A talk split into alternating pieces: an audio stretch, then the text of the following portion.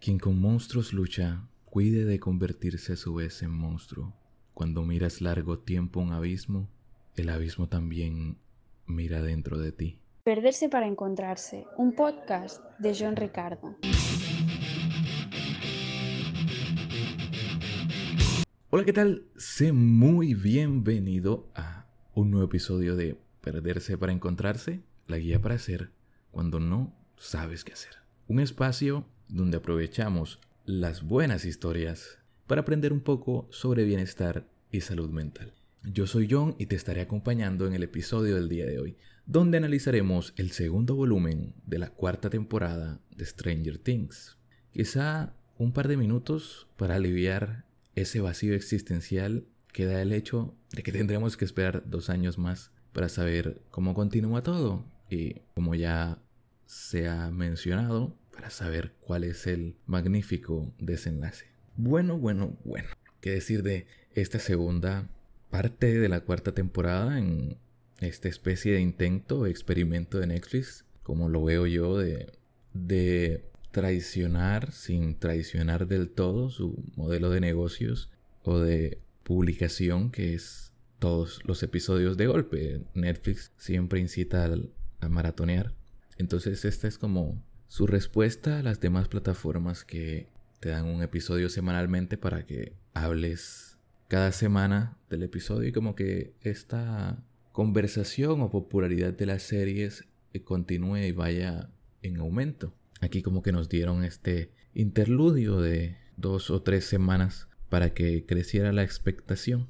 A mí pues no me molestó del todo. Como mencioné algunos episodios atrás, dos para ser más exactos, eh, me parecieron un poco más densos los episodios. Espero que no se haya malinterpretado que menos interesantes. Pero sí que exigen un poco más para ver porque son prácticamente películas la mayoría de ellos. Y siendo todavía más este segundo volumen, no por nada el, el último episodio dura dos horas y media, lo mismo, lo mismo que duró Avengers Infinity War en su momento y que la gente ponía el grito en el cielo y luego lo puso más cuando Endgame duró tres horas. A lo que voy ya sin tanta introducción porque en el episodio 12 pues hicimos una pequeña ficha técnica de la serie y de sus creadores, sus inspiraciones. Creo que en esta ocasión podemos entrar de lleno a hablar de lo que nos trae aquí, de los monstruos de Stranger Things, que no necesariamente son las criaturas del Upside Down.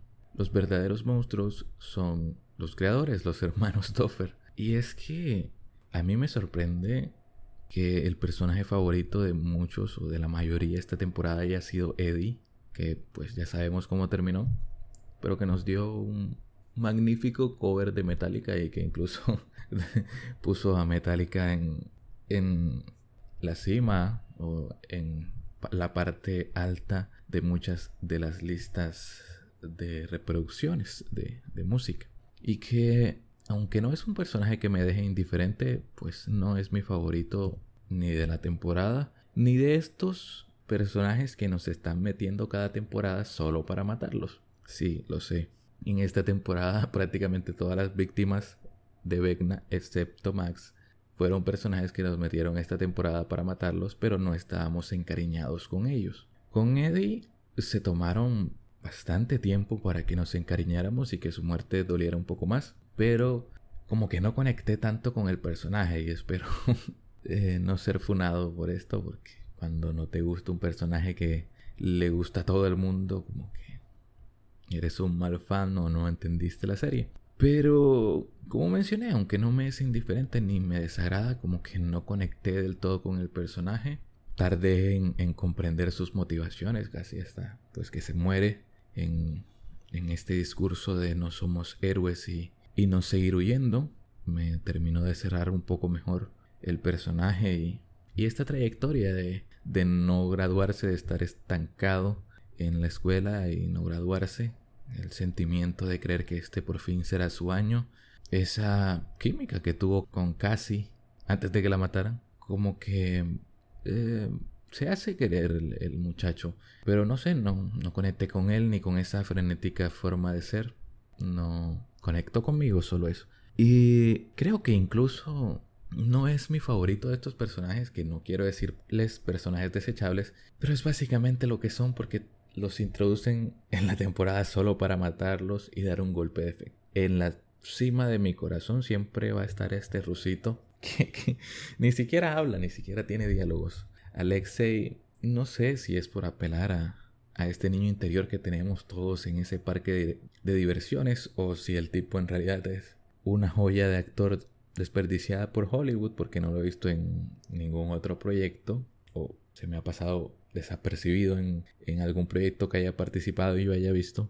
E incluso en segundo lugar tengo a Bob, que ni siquiera lo desarrollaron para que le tomáramos cariño. Y fue más que todo por golpe de efecto de la muerte en sí, porque es muy choqueante, muy gore, muy sangrienta. Y tengo entendido que ni siquiera estaba así en los planes sino que el mismo actor fue el que lo sugirió porque, viejo, eres un actor con una trayectoria bastante amplia, aunque no seas la estrella más famosa.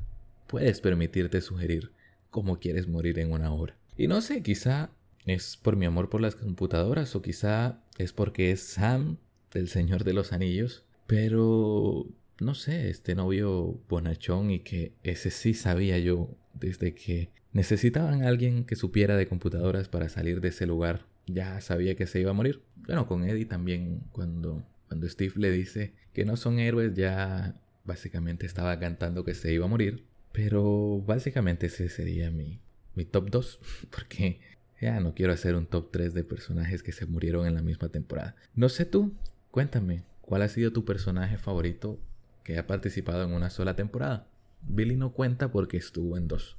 Entrando ya más a fondo en, este, en esta reflexión sobre quién es el verdadero monstruo en la serie, la respuesta fácil sería Vecna o el doctor. Pero es interesante como que esta duda que nos siembran incluso desde la primera temporada con Eleven y al principio de esta, ya desde el primer volumen con mostrándonos la masacre del laboratorio sin contexto, donde siempre se está jugando con esta dualidad de Leven entre heroína o monstruo, que si es la causante de todos los problemas, si es la que lo originó, o es quien está salvando el día. Los militares lo plantean al querer capturarla porque creen que es quien está detrás de los asesinatos. Censura aquí.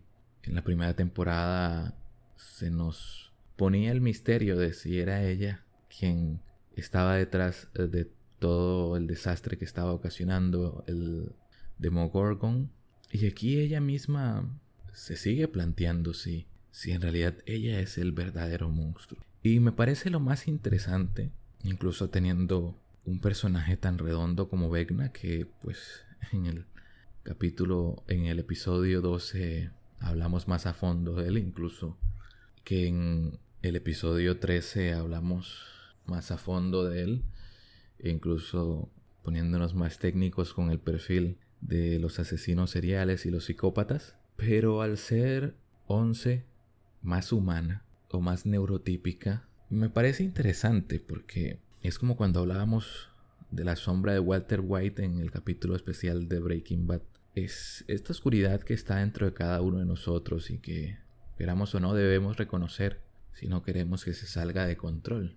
Entonces también es esta dualidad de que no sea la típica heroína plana que por personalidad a veces cae en eso, pero a veces solamente, sino que le suma una nueva capa de profundidad este debate interno, esta disyuntiva interna de si ella realmente es el verdadero monstruo.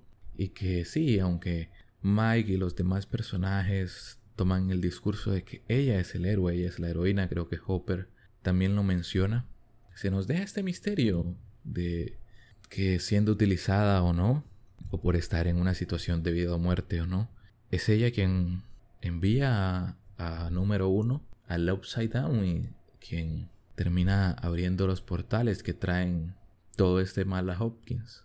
Si bien es la heroína, bien es la que está técnicamente creando a los malos, a los villanos. Algo que se explora en Batman es uno de esos puntos de debate en la historia en el lore de, de Batman desde hace muchas décadas, de que el nacimiento de Batman a su vez es el catalizador para el nacimiento de los supervillanos de Ciudad Gótica. Este bonito debate de si es, realmente el héroe quien crea a los villanos. Y no se queda solo, solo en ella, es en, esta loca familia experimental del laboratorio, donde, no sé, con, por cierto, spoilers de Stranger Things, temporada 4, volumen 2, el doctor, al que voy a decirle papá porque siempre confundo los apellidos, puede que sea la persona más despreciable de toda la serie por, por lo que hace, por la forma en que hace sus experimentos. Y que si bien de alguna retorcida manera podría llegar a explicarse el bien de, de sus actos, como en la película Whiplash, que lo que hace el maestro Fletcher no tiene excusa, pero su, el ideal que está siguiendo o el fin sí es bastante debatible, si tiene sentido, ¿no? Aquí vemos este típico hombre que se escuda en el fin, justifica los medios y aunado a toda esa parafernalia de la Guerra Fría que, que mencionaba más en el episodio 13 del podcast, donde incluso se dice que experimentaron con niños así de, de esta forma tan tétrica o que Stranger Things es una representación bastante bajada de tono de lo que en realidad sucedía en, esas, en esos laboratorios de experimentación con psicodélicos. Y pues Vecna, que es Vecna, vaya, vaya trío, vaya familia. Y bueno, si sumamos a, a los demás chicos, a los demás números, pues todavía más vaya familia disfuncional que tenemos aquí. Y curiosamente, en este giro argumental que se da, que reformula básicamente lo ocurrido en la primera temporada, que Once no estaba entrando al Upside Down para buscar comunistas, sino que siempre estuvo buscando a Henry, a, número uno. Y es muy parecido este y, otros traumas entre papá número uno y once a una familia que pierde a uno de sus hijos prematuramente. Un padre que pierde a uno de sus hijos y los hijos que quedan vivos sienten como este frío, esta soledad, esta desatención porque el padre sigue obsesionado con el hijo que ya se fue. No supera su duelo y en cierto modo papá siempre estuvo obsesionado con Henry, con número uno, porque los demás chicos solo son experimentos donde trata de replicarlo a él como ese padre que quiere que todos sus hijos sean como el hijo más talentoso, más exitoso, que sobreexige a los demás para que alcance ese estándar, por así decirlo. Por eso cuando se va prácticamente este hombre no puede superarlo. Como un padre que pierde un hijo no puede superarlo tan fácilmente. Y si tiene esa tendencia que incluso exploraba Stephen King en It, cuando después de la muerte de Georgie, Billy explica, sobre todo en la novela, explica cómo siente el frío de la desatención de sus padres. Aquí es básicamente lo mismo. Ya juega incluso la integridad de Once solo para seguir buscando a Henry. No se rinde de que todo esté perdido con él. Y es una de esas razones por las que Once queda traumada con su padre y en general. Una de esas razones por las que en el último capítulo tiene esta conversación con Vecna esta discusión donde trata de aplicarle un Naruto a Vecna, de, de, trabajarlo mentalmente para que se vuelva bueno, para que se arrepienta y deje de sus planes atrás, pero eso es Stranger Things, no es Naruto. Y es que para, para Once el monstruo realmente es papá, porque aún en esta fase de su desarrollo de personaje, papá es el culpable todos sus traumas. Y en parte sí, es, es un padre terrible, es un, una figura de cuidado, un cuidador terrible, terrible. No solo por lo que dije aquí, sino por muchas cosas más. Es un hombre despreciable. Y es lógico que ella piense que es el origen de todos los males. Y quizá tenga razón, y quizá tengamos razón en todos los traumas que a veces incluso sin querer nuestros padres generan en nosotros, pero que como una de las primeras lecciones que se aprenden o que se instruye en terapia y que cuesta, cuesta entenderla del todo, es que al final nosotros somos los responsables de nosotros mismos. Y que si bien no somos los culpables de originar ese trauma, sí somos los responsables de nuestra vida. Y, y somos los que debemos tomar las riendas para seguir adelante, para sanar y seguir con nuestra vida. Por un momento parece que Vecna ha llegado a ese punto en su retorcida forma de actuar, en su retorcido modus operandi, cuando le contesta a Once que papá no lo convirtió en un monstruo. Y hasta ese momento dije, wow, tiene mayor madurez emocional que Once, hasta que, hasta que le dijo a, a Once que la que lo había convertido en un monstruo era ella. Entonces también está más o menos en esta misma dinámica, siempre dejándole la responsabilidad a los demás. Si bien, por lo menos en el aspecto físico, sí, ella es la responsable de convertirlo en un monstruo porque lo envió a otra dimensión, no es algo que ella pueda reparar y que solo queda en sus manos. Pero pues a él no le importa mucho que digamos. Y es curiosa esta conversación también porque cuando Once le dice lo de que papá fue quien lo convirtió en un monstruo que no es su culpa, se refería más como a esta parte moral, a los actos atroces que comete el doctor y que lo orilla a hacer, por lo menos en lo que cree Once, porque creo que no sabe el, el contexto de Henry que nos explicó en su monólogo de supervillano en el volumen anterior. Entonces cree que todas las atrocidades que hace es por la vida traumática que le da papá. Pero lo que entiende Vegna por monstruo es su aspecto físico, porque todo lo demás siempre lo tuvo desde joven. Siempre se sintió superior a los demás y la vida incluso de sus familiares directos no era nada valiosa para él. Iba a decir no muy valiosa, pero no era nada valiosa para él. Eran simples muñecos desechables que no valían la pena y que solo coartaban su, su libertad. Él ve todos estos actos justificados, por lo que cuando eh, mencionan lo de ser un monstruo, solo tiene lógica para él esta parte física, este aspecto, pues valga la redundancia monstruoso que tiene. Que está bien, perrón, hay que admitirlo.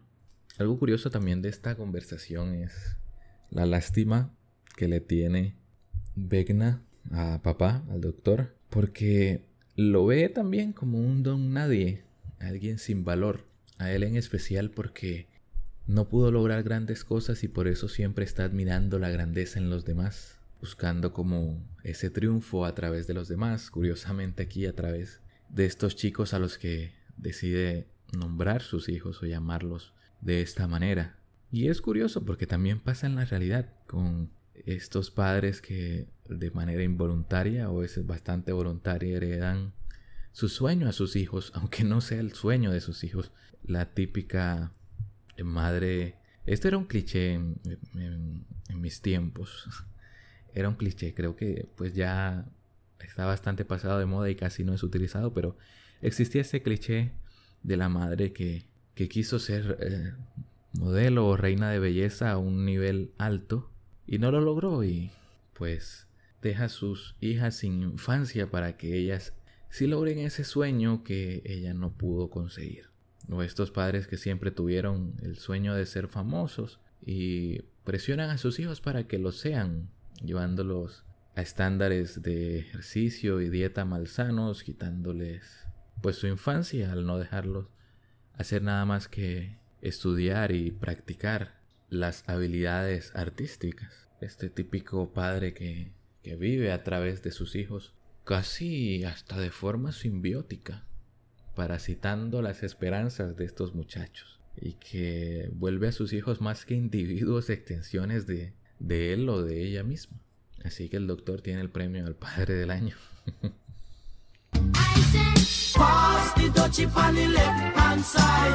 Algo que se me olvidó mencionar en el episodio 13 fue esto de por qué la música ayuda a salir del trance en el que te pone Vecna cuando te va a matar, pues.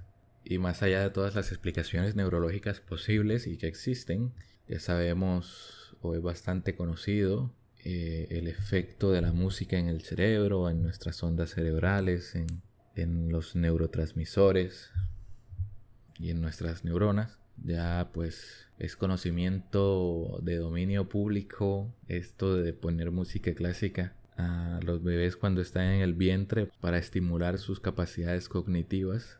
Y para nadie es un secreto, la música está asociada a momentos, a momentos, a momentos de disfrute, de fiesta, de enamoramiento. Esta es típica nuestra canción.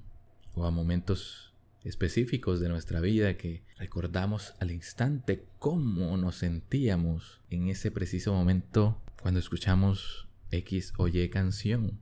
Nos recuerda a un viaje o a un amigo en específico. Es esta capacidad de asociación y de recordar que nos da la música, de recordar buenos momentos en especial o momentos que nos marcaron. La música, en el caso de Max, le está recordando que después de todo sí tiene ganas de seguir viviendo y que tiene amigos que la aman y la amaron y la seguirán amando. Por cierto, haciendo un paréntesis en esto de que no mataron a Max, todavía no sé cómo sentirme al respecto. Perdón que me desvíe del análisis meramente de psicólogo, pero permítanme fangirlear un rato, porque Max es el personaje que se lleva la temporada completa. Para mí fue el mejor personaje. Nancy le está compitiendo, pero para mí la mejor fue Max, y eso que tuvo episodios en los que no hizo un carajo.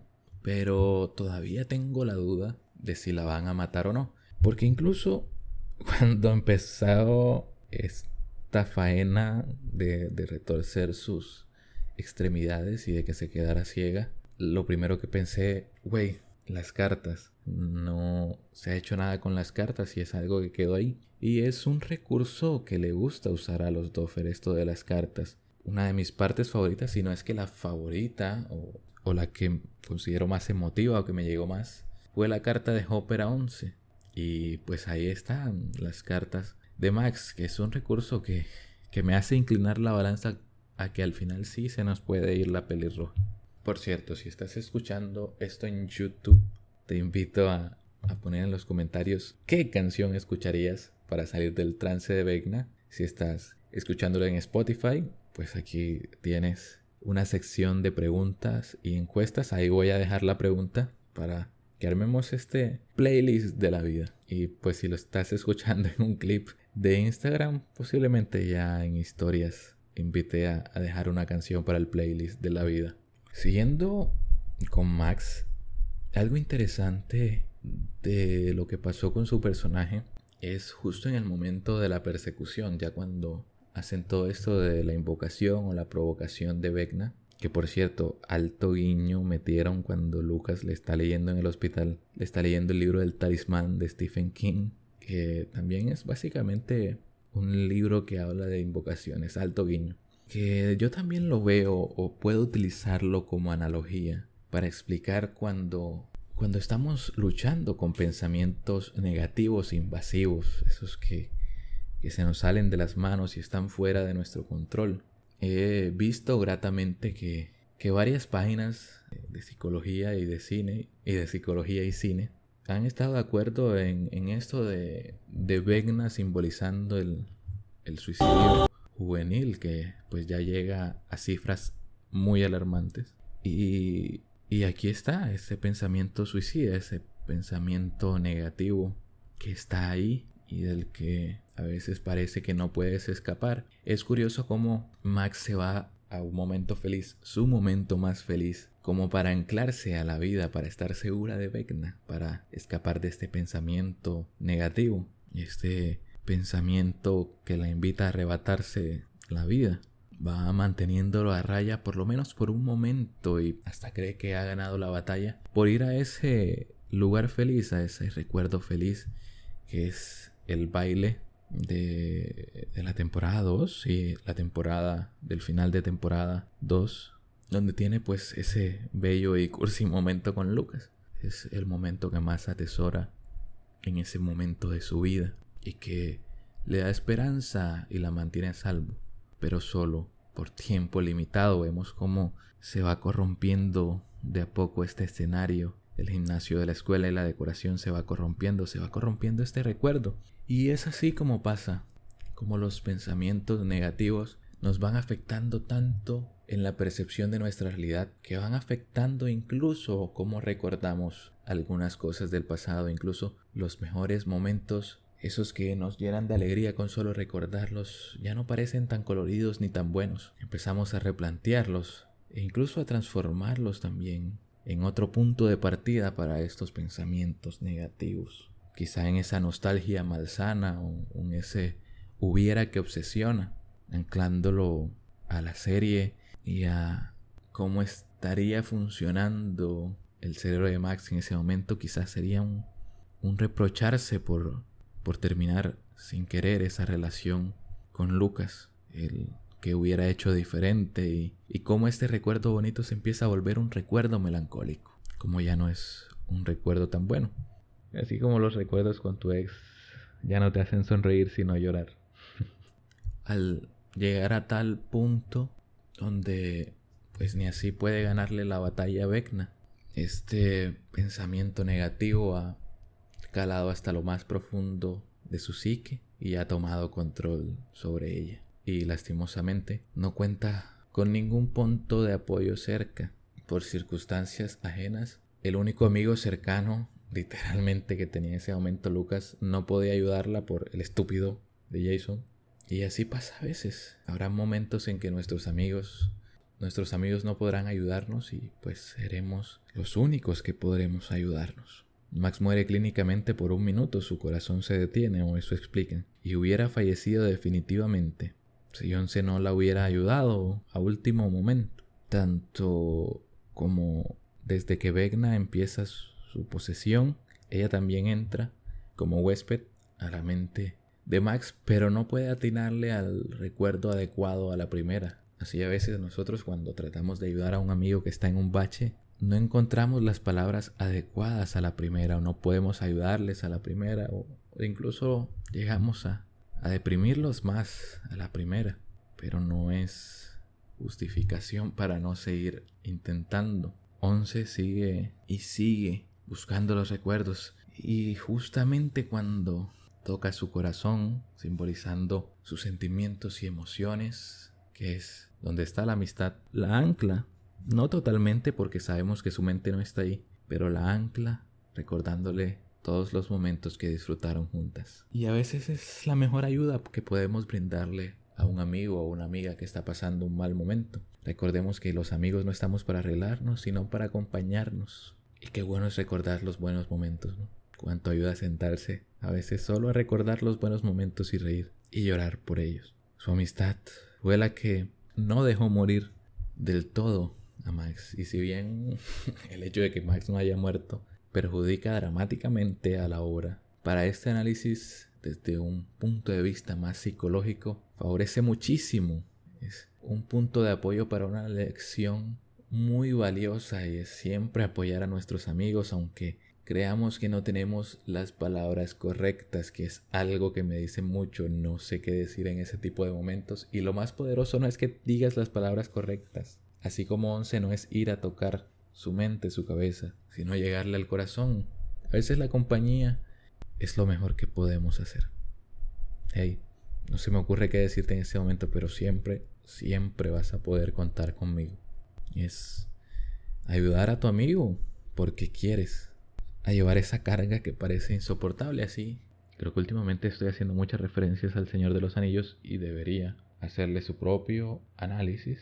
Pero es como, como Sam ayudando a, Frodo a llegar hasta el final cuando este ya no le quedan fuerzas, cuando el anillo pues lo corrompe. Y, y si no estuviera Sam, pues Frodo se hubiera convertido en otro Gollum.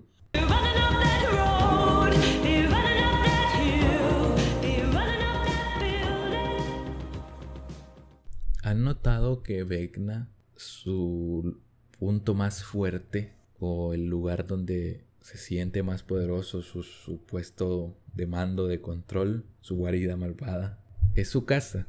Pese a que no podía desarrollar vínculos con las personas, sí podía hacerlo con ideas y como objetos. Este reloj de su casa simboliza algo muy importante para él y no solo para la trama, porque sé que hay algo oculto allí, así como las cuatro campanadas era él diciéndonos en nuestra cara que necesitaba cuatro víctimas para abrir el portal. Sé que va a significar algo más en la quinta temporada. Pero aquí vemos cómo está encariñado con ciertas partes de su casa, bueno, con su casa en general, pero con unas muchísimo más, como es este ático o sótano donde practicaba, donde, donde dibujó al Mind Flyer, donde observaba a la viuda negra, que por cierto vincula, o la serie trata de vincularnos al Mind Flyer con esta viuda negra. Por algo será, no sé, no sé las características biológicas de este arácnido. Y es el lugar donde es más poderoso y es el lugar donde ataca incluso en su mente. Está allí cuando, cuando está a punto de acabar con tu vida. Y es algo que todos hacemos desde niños, como ese poder que le adjudicamos a las cobijas o a la mantita, incluso de grandes. Niégame que cuando tienes miedo no te arropas o no te cubres de pies a cabeza y eso te hace sentir más seguro. Mil y un comediantes ya han hecho el chiste de que viene el monstruo o el asesino serial y te ve arropado y dice, oh caray, ya no puedo hacerle nada. Mil y un comediantes han hecho ese chiste. Todos podemos darle un poder o un valor a ciertos lugares objetos inanimados. Y Vecna no es la excepción, se siente más poderoso en su casa, porque sí generó un vínculo con el lugar. Vemos que hasta en los monstruos hay un poco de humanidad, para bien o para mal. Y así como mencionaba en la sección de 11 y el trauma que le genera al doctor, también aplica para personas esto de darle poder a las personas. Cuando aceptamos ciertos comportamientos hacia nosotros por parte de los demás, les estamos dando un poder. Cuando dejamos que las críticas sean lo que mueva nuestros actos, o el miedo a las críticas, o al rechazo, o al que dirán, lo que decide al final nuestros actos, estamos dándole un poder a los demás. Y cuando nos quedamos solo en culpar a alguien más por nuestros traumas, así sean nuestros padres o nuestros cuidadores y los hayan originado, estamos dándole un poder a los demás que nos estamos quitando a nosotros mismos. Todavía no me he decidido del todo si Once entendió más o menos esta lógica, entendió este concepto vital para madurar, para seguir adelante y para vivir en, esta despedida después de la muerte. Esperemos que esta sí sea la definitiva de papá, del doctor, donde no caen en el sentimentalismo barato de que ella lo disculpe solo porque él pues hace esta escena dramática justo antes de morir. En cualquier telenovela ella lo hubiera perdonado directamente. Aquí no lo hizo por porque pues dramáticamente quieren ya dar a entender ese desapego de Eleven de, de ser la, la niña faldera de papá. Pero que a mí me sirve para para explicar esa frase de que, que lo explique, valga la redundancia, no significa que lo justifique. Muchas veces nos perdemos en ese limbo de, de ponernos en, el en los zapatos del otro y, y, entender un poco por qué la gente hace lo que hace, por qué nos lastimaron, porque siempre vemos al final que, que las personas que nos lastiman son personas rotas, personas que también están lastimadas, que actúan por una herida que ni siquiera pueden ver, ni siquiera pueden aceptar y por ende ni siquiera pueden superar, pero que eso no lo justifica al final del día. Si bien el perdón es muy beneficioso principalmente para el que perdona, porque muchas veces no nos damos la oportunidad de perdonar porque sentimos que gana la persona que nos hizo daño, pero en realidad estamos ganando nosotros, soltando un peso innecesario y dejando de tener tan presentes en nuestras vidas a personas que solo pueden hacernos daño. Pero el hecho de perdonar no significa restablecer un vínculo o hacer como si nada hubiera pasado. Creo que esto es lo que también ayuda a entender esto, que ella no está justificando lo que lo que hizo papá, porque más que su perdón, quiere que ella entienda y admita que lo hizo por su bien y él no lo hizo por su bien. Ella no le va a dar el gusto de seguir cargando con eso de seguir justificando los abusos de su padre por la simple excusa de que era por su bien, de que hizo lo mejor para ella, y no fue así. pero también sirve para lo que ya dije, para, para incluso en nosotros mismos ver que somos seres heridos, fragmentados e, e incluso rotos, así como ella, que por reprimir una parte de su pasado, creo que por el uso excesivo de su poder en el enfrentamiento con 001, pero esa herida reprimida, esa herida que ni siquiera podía recordar, esa traición de la persona en quien más confió en aquel momento, después de papá, la traicionó, pero que aunque esté reprimida, aunque no podamos recordarla directamente, sigue estando allí y sigue teniendo poder sobre nosotros, aunado a su trauma con el bullying, que ahora vemos aún más explicado en esta temporada con las escenas del flashback del laboratorio, que no solo era por las presiones de su padre que, que se sentía inútil, sino también por la envidia de los otros chicos, de los otros números. Y así pasa a veces,